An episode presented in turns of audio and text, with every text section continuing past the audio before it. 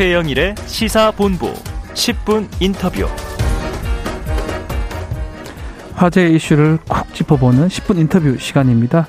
6일 지방선거를 64일 앞두고 경기도에 출사표들이 몰리고 있는데요. 오늘은 경기지사 출마 의지를 밝힌 안민석 더불어민주당 의원과 전화 연결해서 자세한 이야기 들어보겠습니다. 의원님 안녕하세요. 네, 반갑습니다. 안민석입니다. 네, 반갑습니다, 의원님. 자, 먼저 이 얘기부터 하고 또 구체적 얘기 하죠. 어제 어, 대통령 또 당선인 만차 해동 뭐 보셨을 것 같은데 어떻게 또뭐 하기했다 하는데 좀 어땠습니까? 그 제가 주목한 것은요. 네. 비서실장 두 분을 끝까지 동석시키지 않습니까? 네.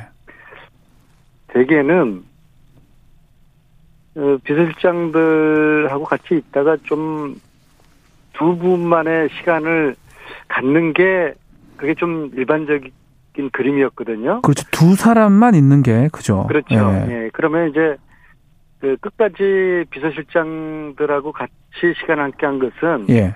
두 분만의 이야기는 따로 하지 않겠다. 즉 음, MB 사명 같은 예민한 문제는 서로 하지 말자. 음. 네, 그런 것들이 깔려 있다고 보고요. 아하. 네, 그래서 어제는 어, 국정을 인수인계하는데 어, 어, 두 분이 원만하게 진행될 수 있도록 어, 좀 일단 뭐 그런 차원의 그렇죠. 의미로 보고 있습니다. 뭐 구체적 합의안은 뭐 없는 것 같아요. 특히 또 MB 사면 얘기도 없었던 것 같고요. 이게 다 빠진 거 맞나요? 네, 그렇죠. 그거는 그렇게 제가 말씀드렸듯이 어, 그런 이야기 하려고 음. 하시면은 아마 비서실장들은 물 어, 물렸어야 됐는데 네. 네, 그렇지 않았고요. 아마 사명 관련해서는 네. 아마 대통령께서 아마 깊이 많은 생각을 하고 계시지 않겠습니까? 그렇겠죠. 예. 예, 소폭 개각을 이제 소폭 사면할지 사면. 네. 중폭 할지 아니면은 큰 폭으로 사면을 음. 하실지 뭐 고민을 하고 계실 거라고 저는 보고 있습니다. 네.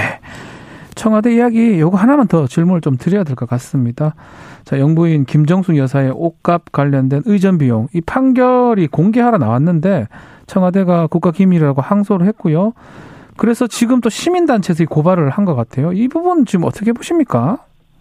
네, 뭐 지금 국가 크다란 그 아젠다들이 있고 민생 문제들이 있는데 네.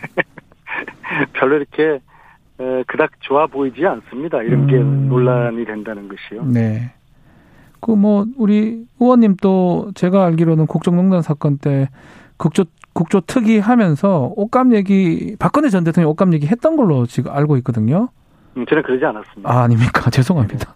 그렇게 알고 있었는데 그, 그 당시 민주당도 뭐 이런 문제 제기를 하긴 했었는데 그때랑은 좀 상황은 다르다 이 말씀이네요. 아, 저는 뭐 그런 게 음. 이 화제가 되는 것에 대해서 그닥 뭐 예. 바람직하지 않다고 생각합니다. 알겠습니다. 자, 본격적인 지방선거 이야기 들어가 보겠습니다. 자, 오늘 아침 라디오에서 이번 주 목요일 날 경기지사 출마 선언 계획을 밝히셨던데 출마 뭐 결심한 이유하고 뭐 또 변 같은 거 좀 들어봐도 될까요? 네, 네. 그 제가 이제 대선 끝난 다음에 택시를 몰면서 이제 경기도 곳곳을 다니면서 이제 민심들을 쭉 들어봤고요. 제가 예. 이 택시 운전한 16년 차 지금 하고 있습니다. 그래서 또 이제 민심을 듣기 위해서 아하. 그걸 하고 있는데요. 그래서 대선 이후에 경기 민심이 어떨까 음흠. 네, 해봤고요. 그 다음에 음 우리 사회 원로분들도 이제 많이 만나면서 대한민국의 길을 여쭈었습니다. 근데 대체적으로는 이제 경기도를 지켜달라는 요구가 강하고요. 아하. 그 다음에 특히 이제 윤석열 정부에 대한 예, 우려, 아하. 지금 현재 보이는 이제 뭐 폭구와 불이 이런 것들이 앞으로 계속 나타날 것 같은데요. 네. 음, 이런 윤석열 정부에 맞설 수 있는 강한 야당이 필요하다. 음흠. 이제 이런 말씀을 제가 많이 들었는데요. 근데 제가 경기도지사 후보 여론조사에 부동의 1위로 계속적으로 제가 나와서 네. 이 뜻이 무엇일까? 음. 그걸 지금 계속 지금 고민을 하고 있고요. 뭐 네.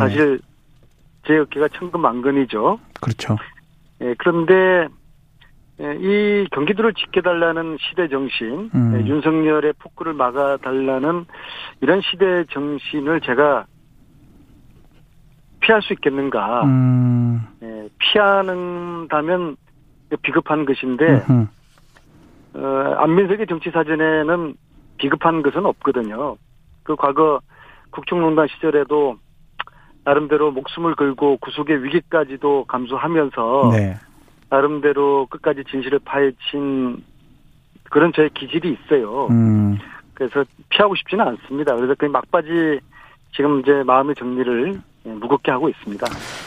자, 뭐 김동연 새로운 물결 대표 얘기를 하지 않을 수가 없는데 오늘 합당 제안 수용하겠다고 밝혔는데요. 또 민주당 개혁 얘기를 했습니다. 또 어쩌면 경기지사로 나오게 되면 좀 경쟁자가 될 가능성도 있을 것 같은데 민주당 개혁 부분은 어떤 걸 얘기하는 걸까요? 아, 민주당 개혁 해야죠. 네. 철저하게 혁신을 해야죠. 그리고 제가 어, 대선 경선 포함해서 지난 1년 가까이 전국을 돌면서 네. 가장 많이 들었던 이야기가 너희들 180석이나 몰아줬는데 뭐 했냐 그 뭐 말씀이었거든요. 예. 네, 그래서 어, 저는 문재인 정부 심판뿐만 아니라 민주당에 대한 심판도 이번 대선 패배에 주는 엄중한 어, 회초리라고 보거든요. 예. 예, 그래서 어, 당을 혁신을 해야죠. 혁신의 요체는 어, 첫째는 이 당권을 당원들에게 돌려줘야 되는 겁니다. 네. 이 당의 중심에 당원을 세우는 이 시스템을 만들어야 되고요. 그래서 가령 전당대회 할 때 대의원, 대의, 대, 대의원 제도 이런 것들을 없애야 됩니다. 그래서. 당원들에게 최대한의 권한을 어, 허용할 수 있는 당원 중심의 당을 만드는 게 어, 굉장히 중요하고요. 대의원 표가 엄청 많죠. 아 그렇죠. 한 표당 가치가 많, 많아 많죠, 사실은. 네, 네, 네. 등가 매기고 그러지 예, 않습니까? 그런 것들이 예. 좀 개혁이 돼야 된다는 말씀이에요. 그럼요. 네. 네. 그리고 이제 두 번째로는 지금 우리가 문재인 대통령 임기까지가 사실 얼- 며칠 남지 않았는데 네.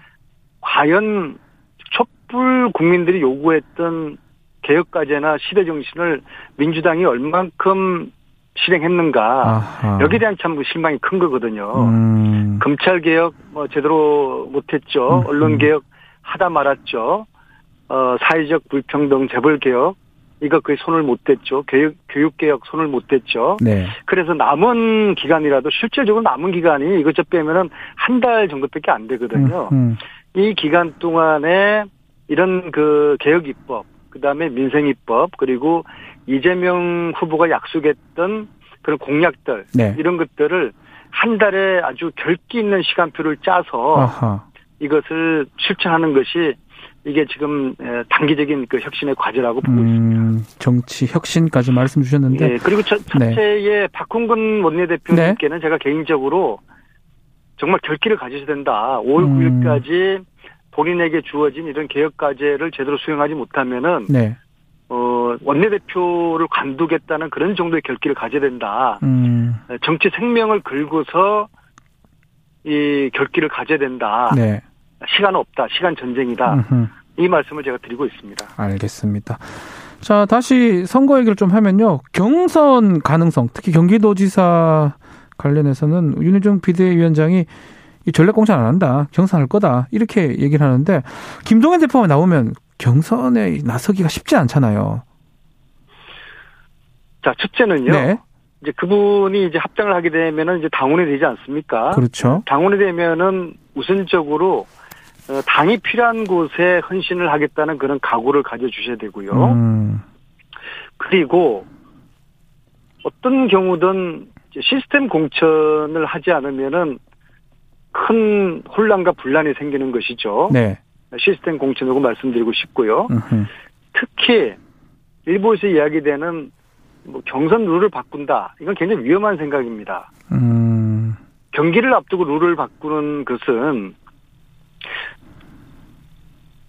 내부에 이거 역시 분란과 혼란을 자초할 일이기 때문에 네. 아, 이거는 굉장히 위험한 일입니다. 경선 룰은 그대로 가야 된다. 이미 만들어 놓은 거 그대로 가야 된다. 이 말씀이네요.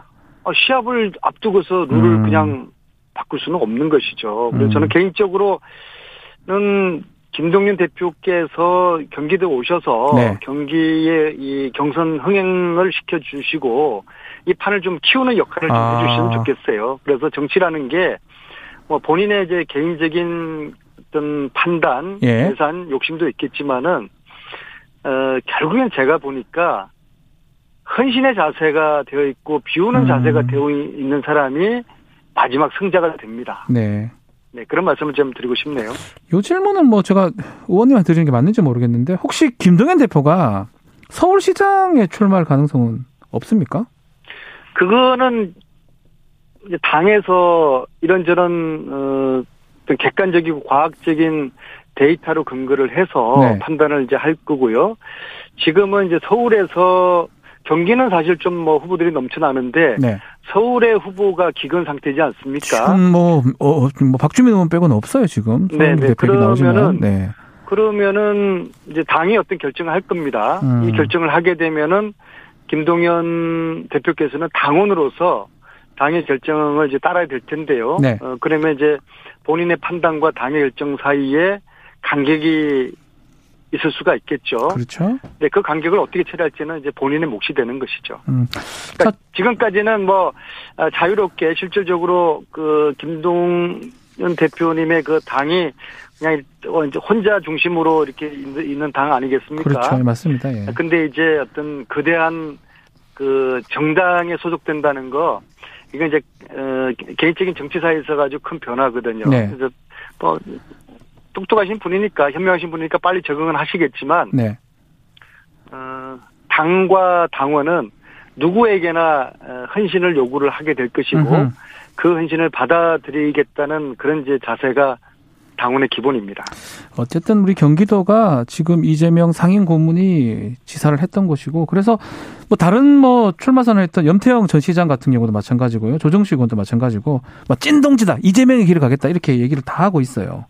그리고 뭐 김동연 대표도 뭐 단일화 얘기를 했던 것 같은데 우리 안민석 의원도 우리 이재명 상임 고문하고 관계가 좋죠. 그렇죠. 저도 이제 15년 친구인데요. 친구죠, 진짜로. 네, 근데 네. 이제 지금은 이제 이재명의 시대고 이재명이 이제 야권의 지도자, 특히 이제 그 백낙진 교수님 같은 경우에는 네. DJ 이후에 가장 훌륭한 정치인이라고 추켜 세워주시지 않았습니까? 네네네. 그래서 이제 이재명, 이재명의 시대가 열리는 마당에 이 지방선거는 이재명의 역할이 필요하고. 아, 누구나가 이제 이재명하고 가깝다고 이야기할 겁니다. 근데 제가 생각할 때는 이재명하고 개인적으로 친하냐 안 친하냐가 중요한 게 아니라 누가 더 이재명 서로 서로 서러운 것인가 누가 네. 더 이- 이재명 다운가 이것을 아마 국민들이나 당원들이 많이 볼 것입니다. 근데 이제. 어뭐 누가 이제 그러시더라고요. 이재명하고 이제 가장 좀 그 스타일이 비슷한 게 안민석이다. 아. 이게 이제 이재명 쪽에서 장자방 역할을 하시는 어느 교수님 하신 말씀인데요. 예. 왜 그런가를 제가 이렇게 나름대로 생각을 해본 해보니까 예, 예. 어, 이재명 고문이나 저나 하여튼간에 불의를 보면은 참지를 못해요. 음. 그런 기질을 타고난 것 같고요. 그 다음에 네. 기득권에 대해서 끊임없이 싸우고 저항하는 그것을 천성적으로 기질적으로 기질을 가지고 있어요. 예, 예, 예. 그 다음에 공통점이 한다면 합니다. 저희들은 아, 예. 그래서 기질적으로 상당히 안민석과 이재명이 가깝다. 뭐 그거는 좀 분명한 사실인 것 같고요. 네. 물론 저는 이제 어, 같은 정치적인 동지로서 친구 입장에서 보면은 이재명 고문에게 굉장히 부러운 게 있어요. 뭐죠? 판단력이 굉장히 빠릅니다. 어. 그리고 추진력이 음흠. 어마어마합니다. 네. 그러니까 이제 그동안 시장하면서 도지사하면서 많은 성과를 냈겠지만요. 음흠. 그것은 제가 참 부러워할 점이고 제가 어, 배워야 될 점이라고 생각합니다. 자, 요 질문도 좀 드려야 될 것 같아요. 국민의힘의 유승민 전 의원 또 원희룡 전 지사 차, 뭐 후보군 거론되고 있는데 이 사람들 또 후, 이 대통령 후보군들인데요. 출마 네. 가능성 있습니까? 어떻게 보십니까? 근데 일단 좀 이게 좀 생뚱맞지 않습니까? 제가 만약에 저희들이 대통령 선거 이겼다고 해서 예. 제가 제주지사 나가겠다고 하면은 어색하겠지 않겠습니까? 경기도는 그래도 뭐 다 연관성이 조금씩은 있잖아요. 그분들은 제가 알기로는 경기도하고 인연이 단 일도 없죠. 아, 일도 없습니까? 뭐 사돈의 팔촌이 산다고 할지는 모르겠으나 예, 예. 실질적으로 학교를 다닌 것도 아니고 아, 그러네요, 보니까. 아마 경기도에서 뭐 어, 사신 적도 없는 걸로 알고 있는데요. 음. 뭐 이 정도면 경기도하고 연고가 없는 것을 볼 수가 있는데 네. 근데 그런 분들은 굉장히 뭐 냉철하고 똑똑하시고 합리적인 분들이신데 네. 아무튼 뭔가 이제 정치인 계산을 하셨겠죠. 음흠. 근데 아 좀 이제 다급 하신 것 같아요. 그 다음에 아하. 대선 이겼다고 이게 근데 이겨도 이게 이긴 게 아니라 사실 깻잎 한 장 차이로 이긴 거 아닙니까? 네. 근데 깻잎 한 장 차이로 이긴 거에 비해 가지고 너무 좀 오만하신 것 같아요. 아하. 이게 결국엔 오만함의 별로, 발로거든요. 만약에 예. 대선 졌다고 하면은 이런 이야기들은 나오겠습니까? 음, 그래서 오만하지 말고 좀 겸손했으면 좋겠고요. 근데 네. 그두 분들이 경기도민들의 예의에 어긋나는 그런 판단은 하지 않으실 거라고 저는 보는데요. 안 나올 것 같다라는 말씀이네요. 그게 경기도민들에 대한 예의고 그 뭐 이제 나오실 수도 있겠지만 그거 2, 3일 있으면 알게 알 수 있겠네요. 경기도로 이사하면 뭐 나올 그게 아마 만한데. 4월 1일까지가 예. 뭐 시한일 것 같은데요. 네. 저는 경기도민들을 좀 우습게 보지 음. 않았었으면 좋겠습니다. 알겠습니다. 자, 시간이 정치인들이 네. 큰 정치인들께서 대의와 명분에 어긋나는 그런 판단을 하시지 않기를 바랍니다. 알겠습니다. 여기까지 들어야 될 것 같습니다. 감사합니다. 네, 고맙습니다. 지금까지 안민석 더불어민주당 의원과 함께했습니다.